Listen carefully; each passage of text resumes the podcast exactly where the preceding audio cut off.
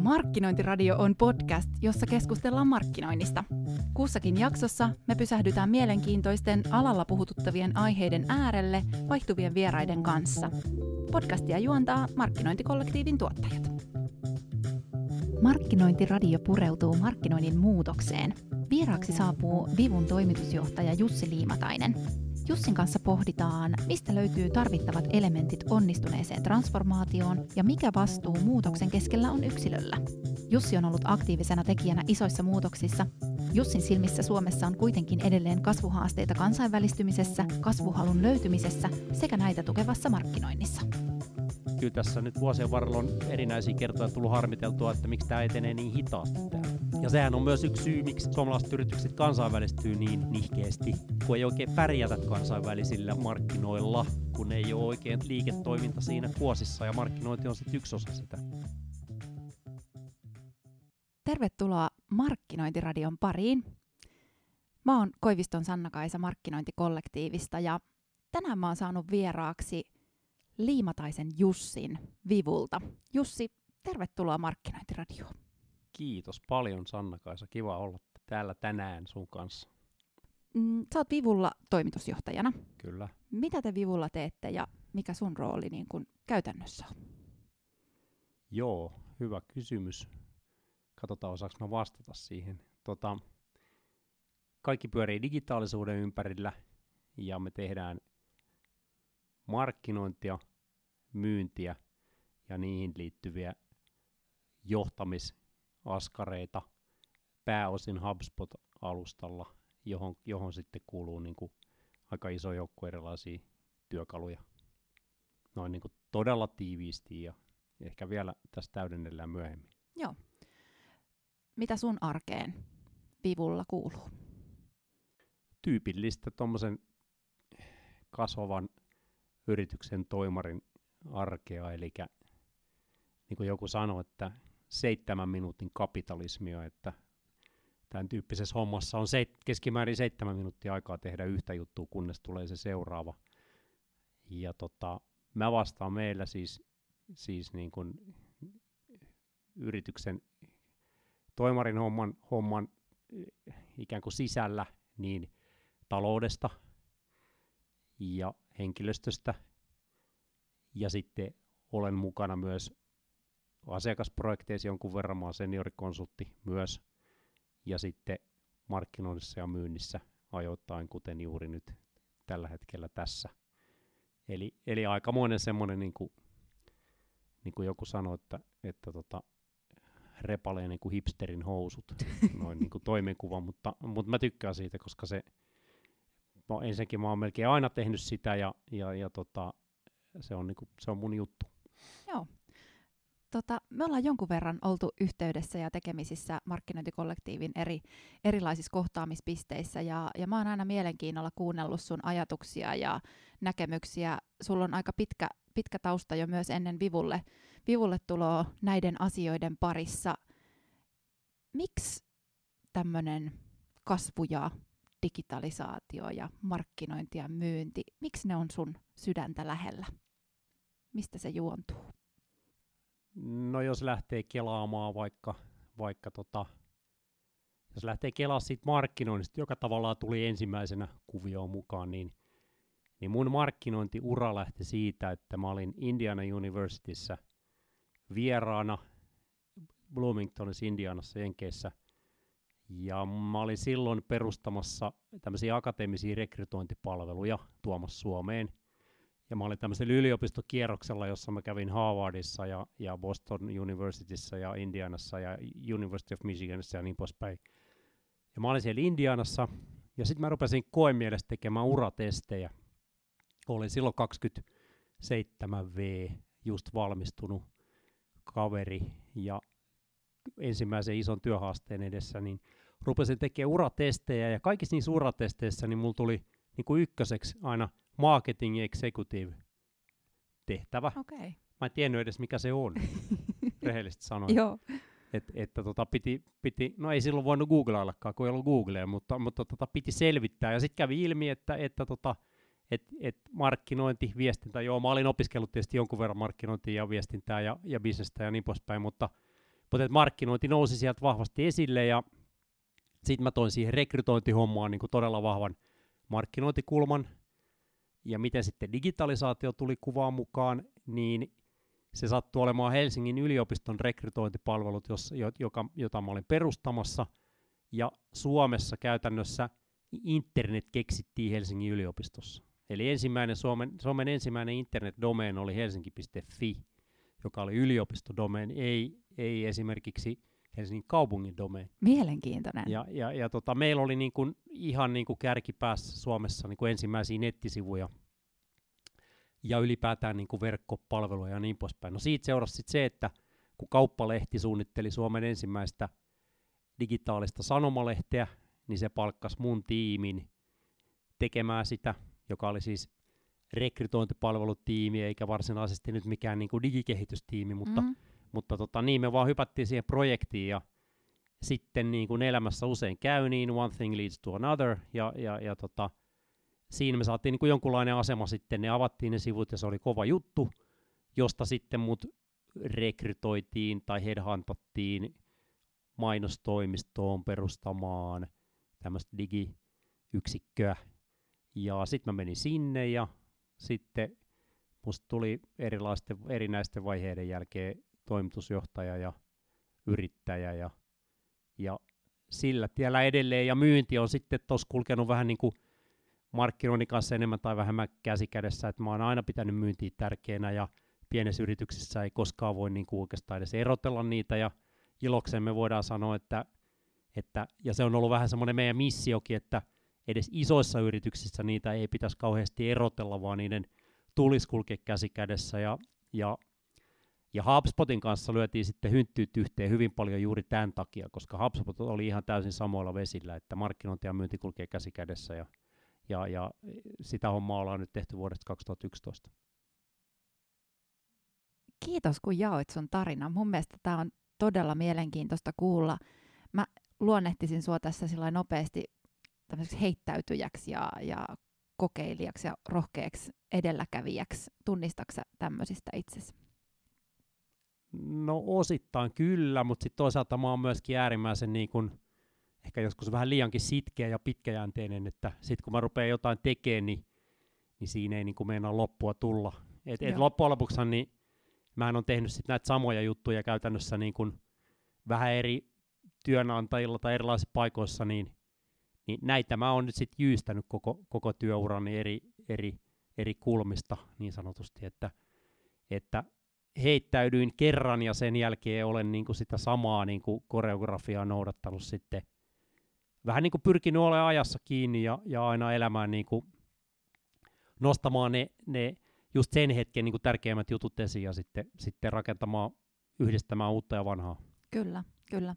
Ja tuossa kun kerroit tuota sun tavallaan, miten nämä markkinointit ja digitalisaatiot ja, ja myynnit nivoutuu toisiinsa, niin mun mielestä tällä markkinoinnin alan tekijänä niin on mielenkiintoista se, miten – se on ollut tavallaan sisään rakennettua se markkinoinnin osuus siinä tekemisessä, että jotenkin se ei ole irrallinen osa muusta, vaan se on nimenomaan sitä siinä ytimessä ja kiinni siinä tekemisessä.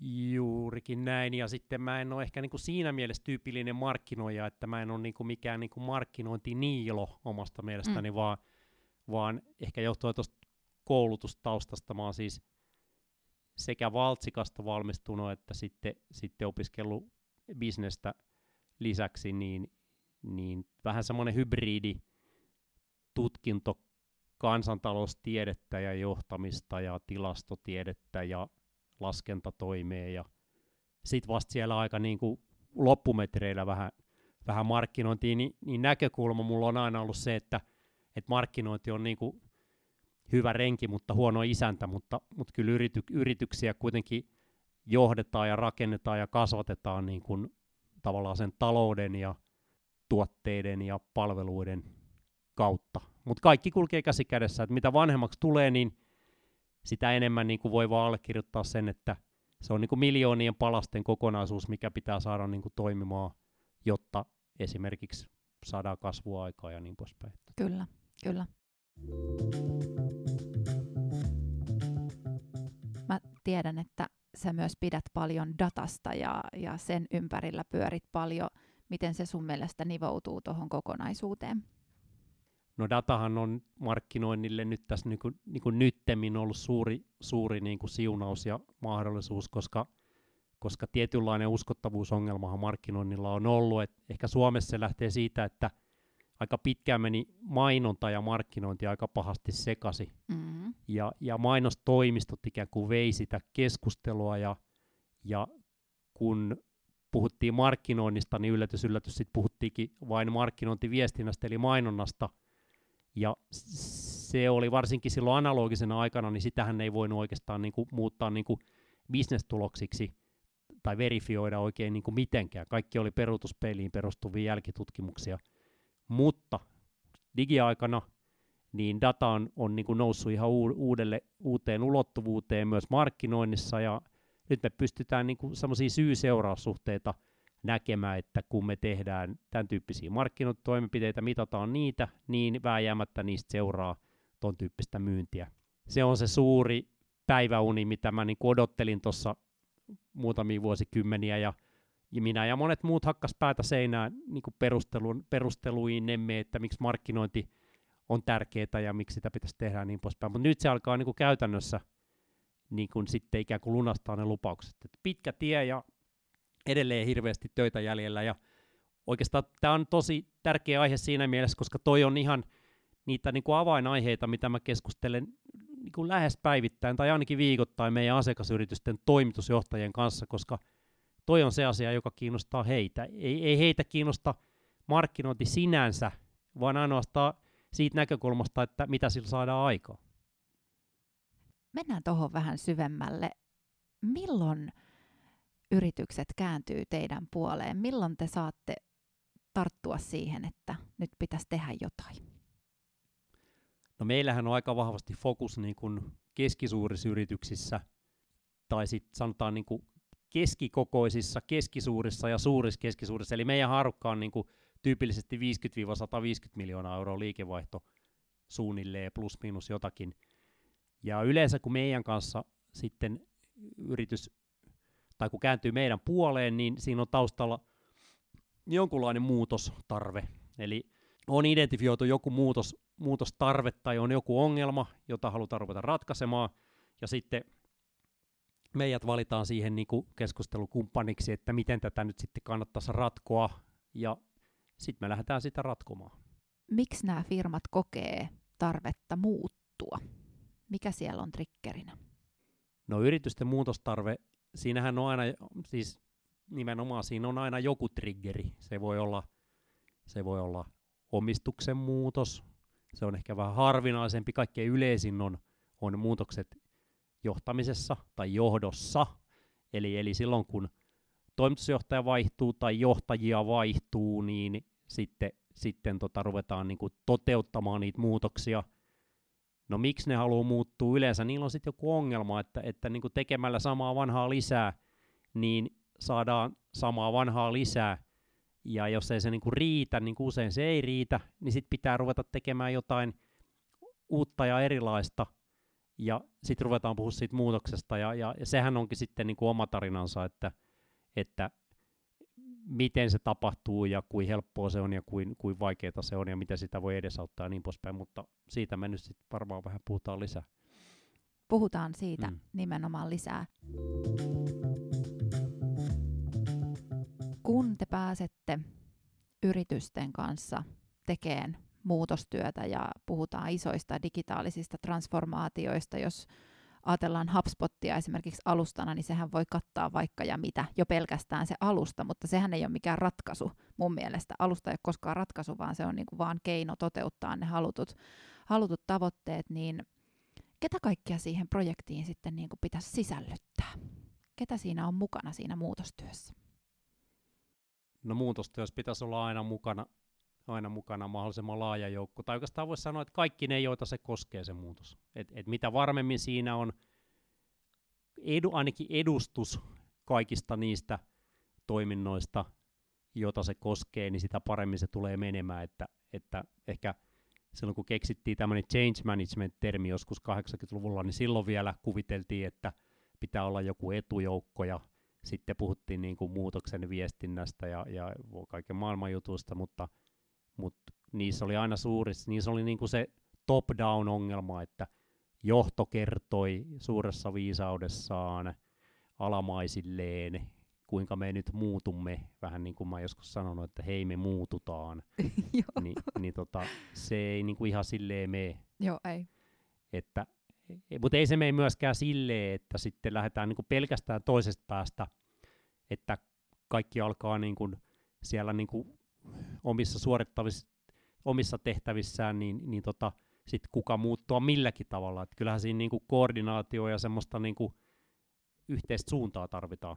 Kyllä. Eli johdon tehtävänä on mun mielestä aina, mutta erityisesti muutoksessa, niin, niin näyttää se suunta ja sitten löytää niistä ihmisistä, kustakin ihmisestä, se paras versio siitä ihmisestä tai paras versio siitä organisaatiosta, jolloin alkaa tapahtua hyviä asioita. Ja, ja se vaatii niin kuin tosi paljon tahtoa, tietoa, tahtoa ja taitoa. Kaikki noita, että kaikki lähtee siitä, että jonkun pitää haluta muuttua, mutta se ei vielä riitä, että joku haluaa, vaan se halu pitää saada niin kuin, sitten levitettyä niin kuin läpi koko organisaation. Ja, ja se on niin kuin taitolaji jo sinänsä. Ja, ja, ja, ja sitten tarvitaan paljon viestintää ja tarvitaan paljon, paljon niin kuin vuorovaikutusta yhdessä. Mä oikeastaan tiivistäisin, että tarvitaan yhdessä tekemistä. Et jonkun pitää vähän suunnitella sitä, että mitä me tässä nyt ruvetaan touhuumaan, ja sitten meidän pitää ruveta yhdessä tekemään, ja sitten mitata ja tarkkailla, että me saadaan tehtyä ne asiat, joita me ollaan päätetty saada tehtyä. Ja ei se sen kummempaa loppujen lopuksi. Se on vähän sama kuin jos, jos, jos tota, haluat niin pistää itses kuntoon tai, tai haluat laihduttaa tai muuttaa ruokavaliotas, niin sit sä katsot, että missä sä oot nyt, ja sitten suunnittelet toimenpiteet, jolla sä pääset sinne, mihin sä oot menossa, ja sitten alat elää sen mukaan, mutta helppohan se ei ole. Mm. Kun se ei ole yksilönä, yksilönäkään helppoa, mm. niin sitten kun siihen liittyy suuri joukko ihmisiä, niin, niin vaikeuskertoimethan on, on isoja. Kyllä. No aika kauas mentiin ehkä HubSpotista tai, tai, tai niin kuin alustasta tai muusta, mm. mutta, mutta niin kuin sanoit, niin tämä on paljon enemmän ihmisiä kuin teknologiaa. Kyllä varsinkin alkuvaiheessa. Kyllä, nimenomaan. Mä haluan tarttua tuohon ihmisyyteen. Aina kun asiaan liittyy ihmiset, niin tulee myös tunteet mukaan. Vaikka me kuinka haluttaisiin ajatella, että me ollaan rationaalisia ja toimitaan järjellä, niin sanoit, että usein ehkä muutos triggeröityy jostain vaikka johdon, johdon vaihtumisesta tai tämän tyyppisistä asioista, tai joku tavoitteet muuttuu, strategia muuttuu, mikä se sitten onkin, mutta mutta se ei aina kuitenkaan välttämättä kosketa kauhean syvältä juuri jotain yksittäistä yksilöä siellä firmassa, niin tämmöiset muutokset voi herättää paljon tunteita, eikä ne aina ole kaikkein positiivisimpia välttämättä. Mm. Niin miten sä itse suhtaudut vaikka tämmöiseen muutosvastarintaan tai ihan väkisinkin varmasti kohtaat myös sitä sun työssä? Juu, ilman muuta sehän on tavallaan ihan niin kuin inhimillinen reaktio, että, et, ja jopa aika terve reaktio, että ikään kuin suojaudutaan ja jarrutetaan, niin kuin pannaan se tahti semmoiseksi niin kuin ikään kuin itselle sopivaksi noin niin kuin teoriassa. Mutta, mutta tota, käytännössä niin muutosvastarintakin on niin kuin tosi monenlaista. Mm. Siinä on aina hyvin niin kuin subjektiiviset ja, ja yksilölliset syyt, ja jotta sitä voi sitten niin kuin jo, jollain tavalla niin kuin managerata, niin pitää ymmärtää ne syyt. Ja siinä auttaa tietysti jonkun verran kokemus, mutta ennen kaikkea auttaa se, että, että rupeaa puhumaan ihmisten kanssa. Mm. Ja, ja, ja niin, kuin niin paljon kuin ikinä mahdollista niin, ja niin avoimesti kuin ikinä mahdollista, niin, niin antaa ihmisten puhua ja, ja, ja myöskin viestii itse hyvin niin kuin avoimesti, niin ihmisethän on niin kuin usein todella älykkäitä ja, ja, ja niin kuin nerokkaita niin kuin käyttäytymisessään, että tuommoisessa muutosprojektissa niin yksilöt pystyy muuttaa aika, aika niin kuin hyvinkin jopa, tai sanotaan, että niitä saa niin kuin, löytyy semmoinen yhteinen sävel yksilöiden välillä, mutta sitten nuo organisaatiokulttuureiden niin kuin muutokset, niin ne on kyllä tosi vaativia, koska haastavia, koska jos, jos niin kuin yksilöt on saanut kasvaa kierroa tosi pitkään, esimerkiksi löytyy paljon perheyhtiöitä, jos näin on tapahtunut, niin sitten se koko organisaatio on kasvanut kierroon, ja silloin se on niin kuin vielä, se vaikeuskerroin on vielä niin kuin ihan eri, eri luokkaa. Sitten joissakin tapauksissa ei auta mikään muu, kun sit pitää ruveta vaihtaa niitä ihmisiä. Ei vaan niin kuin auta mikään muu. Mm. Se on ehkä poikkeuksellista, mutta, mutta joskus on niin, että, ja itsekin ollut semmoisissa hankkeessa mukana, jossa on vaan niin kuin todettu, että et, et, ei mikään muu auta, että nyt niin kuin tuoretta kehiin, Joo. tuoretta verta. Kyllä. Joo, ei, toi, toi mielenkiintoinen toi jaottelu tavallaan niin kuin yksilöiden ja organisaatiokulttuurin välillä. Et siinähän on iso ero ja, ja puhutkin siitä usein paljon tästä organisaatiokulttuurin merkityksestä. Se on usein ainakin myllerryksessä myös, kun mikä tahansa muutos, muutos tulee, niin se pitää jotenkin istuttaa. Joko se istutetaan sinne nykyiseen kulttuuriin tai sitten myös se kulttuuri vaihtuu tai jollain tavalla ainakin muuttuu siinä ja ei kaikki vaan pysy siinä mukana. Ja silloin mun mielestä se on myös niin kuin yksilön vastuulla miettiä, että onko tämä organisaatio silloin se, mihin mä haluan antaa sen mun oman panoksen. Toi on tosi tärkeä juttu. Mun mielestä toi, toi yksilön vastuu ylipäätään, niin, niin Suomessa ehkä niin kuin nostasin sen, sen jopa niin kuin tässä vähän niin kuin tikun nokkaa, että, että Suomi on ehkä pikkusen huono maa niin kuin vastuuttamaan yksilöitä ja vaatimaan yksilöiltä. Että et aina mennään sitten jonkun niin kuin ihme kollektiivin taakse, että, että tota, kyllä minä, mutta mutku mutku ja selityksiä. Mutta siis yksilöillä on tosi iso, iso niin kuin valta, mutta pitäisi olla myös vastuu. Ja johdon vastuu mun mielestä on nimenomaan niin kuin huolehtia siitä, että et, et myös ne yksilöt, niiltä vaaditaan. Kyllä. Puhuit viestimisen tärkeydestä, puhumisen tärkeydestä, avoimuuden tärkeydestä muutoksessa. Kuinka hyviä suomalaiset organisaatiot on tässä? No riippuu tietenkin mihin vertaa, että, tota, että No sä oot nähnyt aika paljon. No siis nykyissukupolvet on parempi kuin edelliset, mutta ollaanhan me edelleenkin niin kuin selkeästi jäljessä tämmöisiä niin kuin taitav- taitavimpia viestiöitä. Jos nyt otetaan vaikka ruotsalaiset tai, tai britit tai, tai amerikkalaiset, niin onhan ne niin kuin selkeästi meitä edellä. Mutta sitten me ollaan ehkä samassa sarjassa joidenkin, niin kuin, no me ollaan ehkä vähän saksalaisia edellä, selkeästi itä, itäblokkia edellä, mutta tota, kyllä meillä on vielä niin kuin paljon parantamisen varaa. Et eihän me mitään niin kuin, ihan niin kuin maailman sutkeimpia, sutkeimpia tota, viestiöitä olla vieläkään. Mm. Mutta se paranee kyllä, siis ilo, iloksi voi todeta, että aina jokainen sukupolvi on aina edellisesti parempia ja, ja, tota, ja nyt ollaan jo niin kuin hyvässä vauhdissa. Kyllä, joo. Mä väittäisin, että sen aikaa, mitä itse on ollut työelämässä, niin on huomannut sen kulttuurin muutoksen aika isosti ja, ja toimarit laskeutuu sieltä norsunluun tornista vähän ehkä enemmän sinne Kyllä. porukan keskelle. Ja... Täysin samaa mieltä, että mä oon saanut niin kuin viime vuosina, ei, ei, tä, ei tässä hommassa, mutta, mutta muutamissa muissa hommissa niin kuin tehdä virtuosimaisten toimareiden kanssa hommia, jotka todella osaa niin kuin, siis ihaltavasti viestiä ja yrittänyt tietysti oppia heiltä niin paljon kuin mahdollista. Joo. Joo, sehän on hienoa, jos työelämässä pystyy itse myös siinä aina joka projektissa ottaa jotain oppeja myös itselle, että ihan vaikka nyt puhutaan niin teidän asiakkaista ja, ja mitä sä kohtaat teidän asiakkaiden kanssa, niin totta kai se on aina kaksisuuntainen juttu, että mitä mm. sieltä sitten itselle jää käteen, niin mahtavaa, jos on sellaista porukkaa, kenen, keneltä itsekin voi sitten imeä uutta oppia. Kyllä, kyllä, ja sitten toihan vaatii, toihan vaatii kaikilta sitten niin kuin ennen muuta rohkeutta myös, mm. että sun pitää uskaltaa avata suus oikeissa paikoissa ja, ja sitten vielä osata tehdä se silleen niin kuin rakentavaan sävyyn, eikä niin, että, että ammut niin kuin lippaan tyhjäksi. Ja sa, sainpas sanottua tyyliin. Erityisesti tämä koskee mitä, mitä ylempänä niin organisaatiossa sä oot, niin sitä paremmin sun pitää niin kuin, tietyllä tavalla sitä pehmeämmin sun pitää pystyä viestimään. Kyllä. Se on, se on yksi iso opinpaikka mun mielestä aika monelle, että ja mikä ehkä korostuu nykypäivänä työelämässä vielä enemmän, se semmoinen inhimillinen puoli. Mä luulen, että me ollaan tässä parin viime vuoden aikana opittu sitä taas vähän enemmän, kun maailma meidän ympärillä myllertää niin, että me ei voida olla siitä varmoja, mitä tapahtuu, ja mm. ollaan jälleen kerran niin kuin koteihimme suljettuna tietyllä tavalla, niin sieltä tulee se semmoinen inhimillinen puoli ihan eri tavalla näkyviin.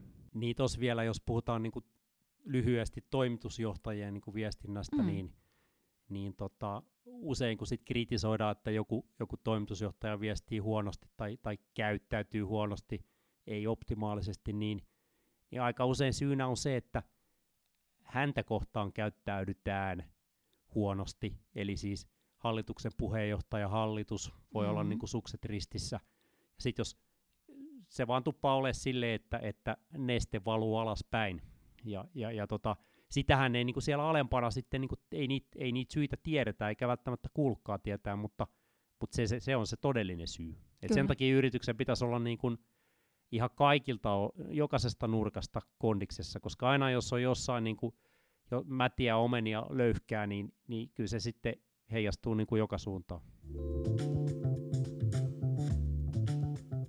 No jos palataan vähän siihen muutosprojekteihin, tai ehkä se on väärin sanottu, että se olisi projekti, koska totta kai se on tämmöinen jatkuvaa tekemistä. Ei voida sanoa, että nyt ollaan valmiita ja antakaa mennä, vaan, vaan ehdottomasti, jos isoja digitaalisia muutoksia tehdään, nehän on jatkuvaa tekemistä, mutta millaisia tavoitteita tämmöisissä sitten luodaan? Onko ne hyvin yksilöllisiä vai onko sieltä nähtävissä jotain semmoisia niin yleismaailmallisia, että, että mitä, mitä sillä haetaan, että teidän puoleen käännytään?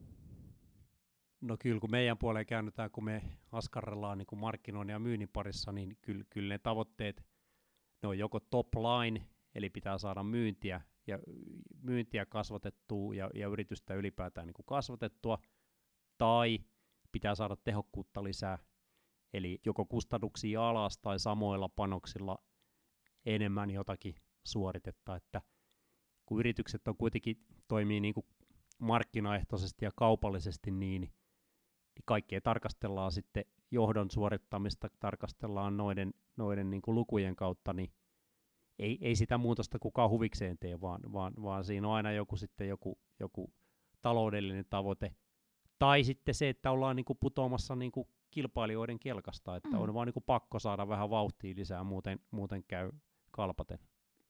Joo, sanoit, että, että pitää saada ehkä tehokkuutta ja samalla rahalla enemmän – tämä ei pelkästään koske mun mielestä niin kuin markkinointia tai myyntiä, mistä ehkä nyt puhutaan, mutta, mutta se on varmaan tämmöinen niin kuin ihan koko yritysmaailman tämänhetkinen kuuma peruna, että miten me saataisiin asiat tehtyä tehokkaammin ja paremmin. Voiko löytyä joku semmoinen tietty piste, että, että tota, nyt, nyt ollaan niin tehokkaita kuin me vaan oikeasti pystytään koskaan olemaan? No mä en ole vielä semmoista pistettä koskaan nähnyt. Että kyllä toi, toi toi niin kuin tuppaa olemaan semmoinen ei pelkästään tämänhetkinen, vaan, vaan yli ajan menevä, menevä juttu, että, että tämä meidän maailma vaan toimii silleen, että, että jos halutaan pysyä kilpailussa mukana, niin koko ajan pitää tehostaa ja koko ajan pitää parantaa ja, ja, ja niin poispäin, että pysyäkseen edes paikallaan. Mm. Et se, on, se on se klassikko, että, että tota, sun pitää polkea aika lujaa, että fillari pysyy edes paikallaan, saati, että se, se niin kuin, saisit sen kulkemaan sitten vielä eteenpäin, että, että tota, näin se on. Mutta siis vielä tartun pikkusen tuohon siitä näkökulmasta, että, että Suomessa markkinoinnissahan mä sanoisin, että sitä ei pitäisi tehostaa, vaan sinne pitäisi panostaa lisää. Ja sitten on monia muita toimintoja, kuten esimerkiksi myynti, jota, jota voi tehostaa todella paljon ja nämä, tietenkin mä puhun ennen kaikkea niin kuin digitalisaatiolla ja johtamisella tehostamisesta nyt näissä molemmissa. Kerro lisää. Mitä sä tarkoitat sillä, että, että markkinointiin pitäisi panostaa lisää? Mi- millä keinoin? No Suomessa tyypillisesti, kun me ollaan niin kuin, suurin osa yrityksistä on niin kuin B2B ja mm. teollisuudessa, niin markkinointibudjetit on ollut aika pieniä. Joo. Markkinointiosastot on aika pieniä suhteessa niin kuin muuhun kilpailu on ollut aika vähän, niin ei ole niin oikein tarvinnut sitä markkinointia niin paljon, mm. jotenka ne on hirveän aliresurssoituja usein nämä markkinointiyksiköt, ja markkinoijat joutuu niin kuin säntäilee ja sinkoilee kaiken maailman operatiivisten asioiden perässä, vaikka heillä voisi olla vähän isompiikin tekemisiin kykyä ja mahdollisuuksia, mutta käytännössä ei ole, koska kaikki on niin kuin slimmattu ja trimmattu niin, niin tota, useissa tapauksissa niin, niin pieneksi, eikä ole sitten oikein näkemystä siitä, että, että mit, mitä se nyt sitten olisi, mitä mä tässä nyt sanon, niitä isompia asioita. Mm. Taas myynti on semmoinen, semmoinen joka on saanut niin kuin aina kaiken mahdollisen, ja sinne on satsattu niin kuin, jo niin kuin analogisena aikana huikeita summia. Nyt kun se digitalisoituu, niin siellä voidaan niin kuin siirtää paukkuja esimerkiksi henkilöstöresursseista, eli siis pal- palkoista niin kuin fiksuihin digijuttuihin, ja sillä saadaan sitten sitä tehostettua. Sä tapaat paljon markkinoinnin alan ihmisiä, ja sanoit siitä äsken, että joudutaan ehkä sinkoilemaan paikasta toiseen, ja se resurssointi ei ole ihan niin hyvää. Mekin tavataan paljon alan ihmisiä, ja mä kuitenkin näkisin, että ne, jotka alalle päätyy, niin on lähtökohtaisesti aika kunnianhimoisia. Niin yhdyksä tähän ajatukseen, ja näetkö sä tässä jotain ristiriitaa, että voitaisiko me olla vähän niin kuin parempia, jos meillä olisi enemmän resursseja siihen niin kuin markkinoijina? No tietenkin aina voi olla parempi, ja, Mm. ja, ja jos saa enemmän resursseja, niin todennäköisyys olla parempi niin kuin ammatillisesti, niin, niin kasvaa ihan merkittävästi. Kyllä, mutta tämähän on myöskin tämmöinen munakana Mm. ongelma, mist, mikä on, mistä on puhuttu niin kuin vuosikaudet, että, että, tota, että johto sanoo, että no, olkaa sitten parempia, niin sitten saatte niitä resursseja, Niin, ja, ja, ja sitten markkinoijat sanoo, että mutku, mutku pitäisi pitäis sitä ja pitäisi tätä ja pitäisi tota. Mm. Et, et, et, se on vähän niin kuin, sekin on sellainen kulttuuriasia, kyllä. että et moninaisten tekijöiden summa ja pikkuhiljaa mennään eteenpäin, että, jos nyt ottaa sitten jonkun Supercellin tai, tai Voltin tai jonkun muun, jossa käytetään niin kuin Supercellis vuonna X 400 miljoonaa euroa markkinointiin, niin, niin ei siellä ainakaan resursseista ole pulaa. Ei. Että et jossain se on toteutunut ja jossain ei, Mm. mutta, mutta askel kerrallaan. Niin, kyllä. Mutta kieltämättä välillä harmittaa, kun itse on niinku saanut aika vahvasti tuolta Jenkeistä oppinsa niinku markkinoinnissa, niin kyllä tässä nyt vuosien varrella on erinäisiä kertoja tullut harmiteltua, että miksi tämä etenee niin hitaasti täällä. Joo, kyllä. Ja sehän on myös yksi syy, miksi suomalaiset yritykset kansainvälistyy niin nihkeästi, et, että et kun ei oikein pärjätä tuolla kansainvälisillä markkinoin, markkinoilla, kun ei ole oikein toi, toi kansainvälinen liiketoiminta siinä kuosissa, ja markkinointi on sitten yksi osa sitä. Kyllä. Millaisista tekijöistä sun mielestä sitten rakentuu menestyvä muutos?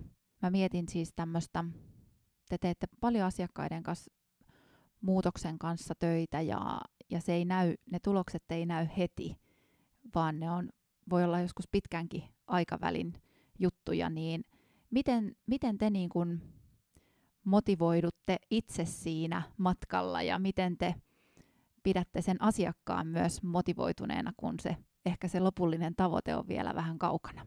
Ehkä palataan vähän tällä taaksepäin. Siinä on niin pari ihan olennaista asiaa siinä heti alussa. Yksi on se, että me halutaan ymmärtää, että missä kohtaa elinkaarta se yritys nyt on. Joo, Se on niin kuin aivan olennaista, että, että onko se tekemässä tätä ensimmäistä kertaa, onko siellä joitakin ihmisiä, joilla on jo tämän tyyppistä osaamista, ruvetaanko niin kuin myymään afrikkalaisille kenkiä vai opetetaanko juoksemaan ne paljaan jaloin vai mistä lähdetään niin kuin liikkeelle. Se on yksi. mm, Ja sitten yhtä tärkeä, jos ei tärkeämpi, niin on sitten tahto.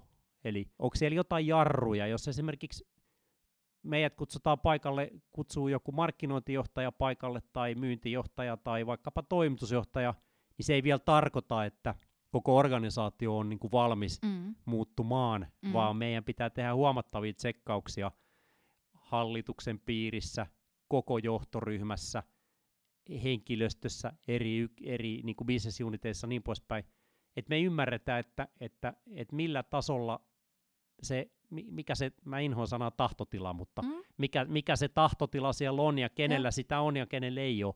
Jos siellä on niinku ihan toivottomat menestymismahdollisuudet, niin kyllä me joskus myöskin sanotaan, että meidän mielestä tämä ei niinku tule onnistumaan, ilman Joo. että te esimerkiksi vaihdatte ihmisiä. joo, Tai sitten joskus jopa sanotaan, että ei me lähdetä tähän mukaan, että tämä on, tää on, niinku, tää on liian vaikea. joo. Toi on hyvä. Meillä oli ihan hiljattain valmistunut uudelle asiakkaalle iso muutosprojekti, eli eli tässä tapauksessa niin CRM-vaihto. Joo.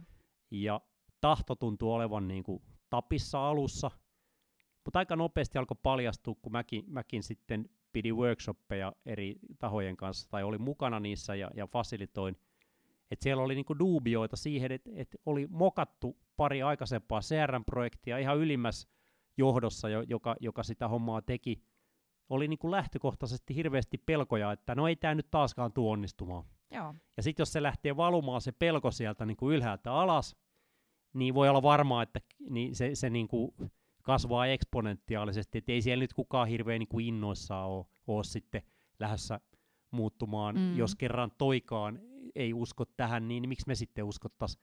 Siellä on valtava määrä, myös muilla oli tämmöisiä niin kuin epäonnistumiskokemuksia, eli ne pitää niin kuin kitkeä ekana pois. Joo. Ja se vaatii paljon sitä keskustelun vuorovaikutusta. Sitten pitää olla hyvä suunnitelma, jossa on niin kuin alku ja loppu ja milestoneit ja, ja semmoisia tarkastelupisteitä, jotka käytännössä tarkoittaa, että keskustellaan ja, ja vertaillaan vähän dataa, että miten mm. tämä nyt meni. Joo. Mi, miten meni tämä osio, mitä pitää parantaa seuraavaa, miten meni seuraava, seuraava ja seuraava, ja sitten lopussa, että miten tämä kokonaisuutena meni. Ja tossakin tapauksessa niin pikkusen nihkeä alku ja, ja vähän niin kuin syvä epäusko, ja sitten lopussa kuitenkin niin kuin erittäin hyvä suoritus siltä organisaatiolta, mm. ja ihan huikea yhteinen projekti, josta kaikki on ylpeitä, ja nyt se vaan niin kuin, sitten sen projekti ykkösen jälkeen niin kuin sen kun vaan niin kuin nousukiito oikeastaan on vasta alkamassa. Niinpä. Et, et ne on myöskin sitten todella palkitsevia, kun, kun löydetään se yhteinen sävel. Kyllä, ihan varmasti. Yhden, itse asiassa kaksi CRM-kehitysprojektia läpivieneenä itsekin, niin muistan, että siellä tulee niitä ups and downs ja tulee se tunne, että no just joku sanoo, että no eihän meillä ole aikaisemminkaan ollut tai mihin me tätä tarvitaan. Ja silloin mun mielestä tuommoisen kumppanin tuki on siinä ihan äärimmäisen tärkeää, että jos on siellä organisaation sisällä sellaista soraääniä, mm. niin, niin varmasti teidän rooli siinä myös kasvaa, että te olette tukemassa sitä no siihen me, pyri, siihen me pyritään ja niin, niin, kuin, niin kuin sanottu aiemminkin, niin vaikka myymme teknologiaa ja siihen liittyviä asioita, niin kyllä, kyllä se niin kuin hyvin suuri osa meidän työtä on nimenomaan just toi, toi ihmisten kanssa muuttuminen. Joo. Että tota, se, se on se, joka sen sit lopulta kuitenkin ratkaisee. Ollaan paljon puhuttu tässä siitä, että nämähän on aina myös yksilöllisiä juttuja, ei voi kaikkea niputtaa eikä yleismaailmallistaa. Kaikki yritykset on erilaisia, tilanteet on erilaisia, motivaattorit on erilaisia, tavoitteetkin on erilaisia. Mutta miten Jussi sä niin kun, miten sä analysoit sun omaa onnistumista tai teidän tiimin onnistumista? Milloin sä ajattelet, että te olette niin pärjännyt hyvin? Tämä universaalisti. No siis ihan loistava kysymys ja, ja tota, kyllä se tärkein on se asiakaspalaute, se, että et, et mitä asiakkaat sanoo ja miltä heistä niin kuin tuntuu, koska se on niin kuin se välittömin ja se on se, se on se ratkaisevin. Ja sitten jos heistä tuntuu hyvältä ja he sanoo positiivisia asioita, niin meidän tapauksessa väijämättä se myöskin sitten niin kuin taloudellisesti tarkoittaa, että menee vähintäänkin kohtuullisesti. Että sitten sit voi vaan niin kuin todeta numeroista, että no tämähän meni oikeastaan niin kuin ihan kivasti se, ne on, siinä on ne pari juttua tavallaan sieltä asiakaspäästä, mutta sitten tietenkin itse reflektio, että vaikka se asiakkaan mielestä meni hyvin tai jopa loistavasti, niin kyllä me aina itse löydetään par- parannettavaa, että sitten me niinku benchmarkataan, että miten tämä meni suhteessa meidän, meidän muihin aikaisempiin projekteihin ja, ja yritetään niinku joka kerta tehdä vähän paremmin. Ja, ja sitten tullaan siihen meidän omaan niinku muutoskykyyn, että et eihän ne ole aina kivoja keskusteluja, niin kuin näissä housuissa, kun sit sanoo jollekin, että tosi hyvä, mutta seuraavalla kerralla, tai mun mielestä sä teit nyt tossa ehkä et ihan optimaalisesti ja oletko samaa mieltä ja seuraavalla kerralla tavoitteena toi ja niin poispäin, niin se on sitten sellaista niin kuin, vähän niin kuin valmentajan hommaa, joka, jo, jossa joutuu ottaa sitten vähän niin kuin mutapaakkuja myös vastaan, että tota, ajoittain. Kyllä, kyllä ei se riitä, että, että joku ulkopuolinen tarkastelee sitä tekemistä, koska siellähän nähdään vain se tietty osuus. Että Juuri myös niin kuin teilläkin varmasti näissä projekteissa niin paljon on niitä osioita, mitä ei asiakkaalle näy, vaikka kuinka läpinäkyvästi yhteistyössä projekteja viedään eteenpäin, mutta totta kai on se osuus, mitä vain te teette. Just näin, ja asiakas- tai asiantuntijaorganisaatiossa, niin, niin yksi iso ongelma on, ja tämä voi kuulostaa aika, aika niin kuin jopa kerettiläiseltä, mutta asiantuntijaorganisaatiossa yksi iso ongelma on, että ne on liian asiakas, asiakassuuntautuneita. Mm. Eli ne, ne tekee kaiken asiakkaille, ne ei tee mitään itselleen, Kyllä. jolloin se kehitys niin kuin pysähtyy Joo. ja lähdetään jopa luisuun niin kuin alamäkeen. Ja sitten aina selitetään, että ei, ei, ei, ei tehty sisäisiä juttuja optimaalisesti, koska asiakas. Asiakas Kyllä. on aina selitys niin kuin kaikkeen, Joo, joo. vaikka ei, vaik, vaikka ei niin kuin saisi ollakaan. Niin. Ja se on niin kuin johtamisen, asiantuntijayrityksen johtamisen yksi suurimpia haasteita, että, että miten sä niin kuin tasapainoilet näiden välissä. Suutarin lapsella ei ole kenkiä, niin. on mun mielestä niin kuin ihan hölmöin, hölmöin selitys mihinkään. Että Joo, ei nykymaailmassa ei ole oikein niin kuin suutarin, suutarillakaan varaa siihen, että hänen lapsellaan ei ole kenkiä, jos haluaa niin kuin pärjätä. Kyllä. Me on puhuttu muutoksesta, sen haastavuudesta ja, ja teidän roolista asiakkaiden kanssa tässä. Herääkö sulla vielä jotain sellaista, mikä sulla on tästä aiheesta sydämellä, jonka sä haluat, että meidän kuulijat nappaisi tästä jaksosta mukaansa? No joo, ehkä tähän loppuun, niin kyllä mä haluaisin, että semmoinen kasvuhalu ja kasvutahto niin kuin läpäisee Suomen, että, että täällä on edelleenkin niin kuin erittäin vähän, tai siis ihan liian vähän semmoisia yrityksiä, jotka, jotka oikeasti haluaa kasvaa. Ja miksi se on sitten niin tärkeää, niin, niin niin se on, se on tärkeää niiden ihmisten kasvun, yksilöiden kasvun kannalta, koska vain niin kuin kasvamalla kehityt ja, ja opit lisää, jos niin kuin yritysmaailman kliseitä käyttää. Mutta sitten se on koko Suomen kansantaloudelle ihan ensiarvosta, että, että jos me vaan niin kuin, niin kuin nysvätään täällä niin kuin, eikä yritetä ikään kuin edes kasvaa, niin eihän tämä maakaan kehity mihinkään.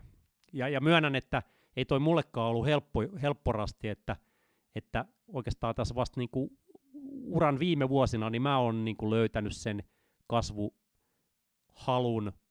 s- siihen niin kuin omaan yritysjohtamiseen. Et aikaisemmin mä olin niin kuin pikkusen semmoinen tuloksen tekijä, että optimoidaan niin kuin vuositulosta joo, ja, ja se, se riittää ja, ja, ja tota, kasvu tulee sitten ikään kuin se tulisi niin kuin jonkunlaisena ihmeellisenä palkintona jostakin Mm. sitten, mutta ei se koskaan tuu. Ja nyt sitten Vivun kanssa niin ollaan löydetty semmoinen semmoinen niin kuin meille sopiva kasvunoste. Ehkä henkilökohtaisesti näiden eri, mä oon ollut noissa startupeissa sijoittajana ja, ja, ja hallitushommissa mukana, niin sieltä startup-maailmasta on niin kuin oppinut tai saanut semmoiset sellaiset niin kuin kasvuopit. joo. Ja, ja sitten perinteisistä yrityksistä on tullut sitten ehkä enemmän nämä kannattavuusopit. Mm. Tuo on hyvä näkökulma. Sulla on sitten myös asiakkaille annettavissa useammasta eri kulmasta noita asioita. Ja Se on tarkoitus. kyllä, Aina. joo. Kiitos Jussi. Sun kanssa oli todella mielenkiintoista keskustella. Kiitos kun jaoit avoimesti sun, sun matkaa tähän näiden asioiden pariin ja, ja myös avasit teidän tekemistä enemmän. Kiitos, että tulit vieraksi. Kiitos paljon. Tämä oli, tämä oli tosi hauska keskustelu. Kiitos.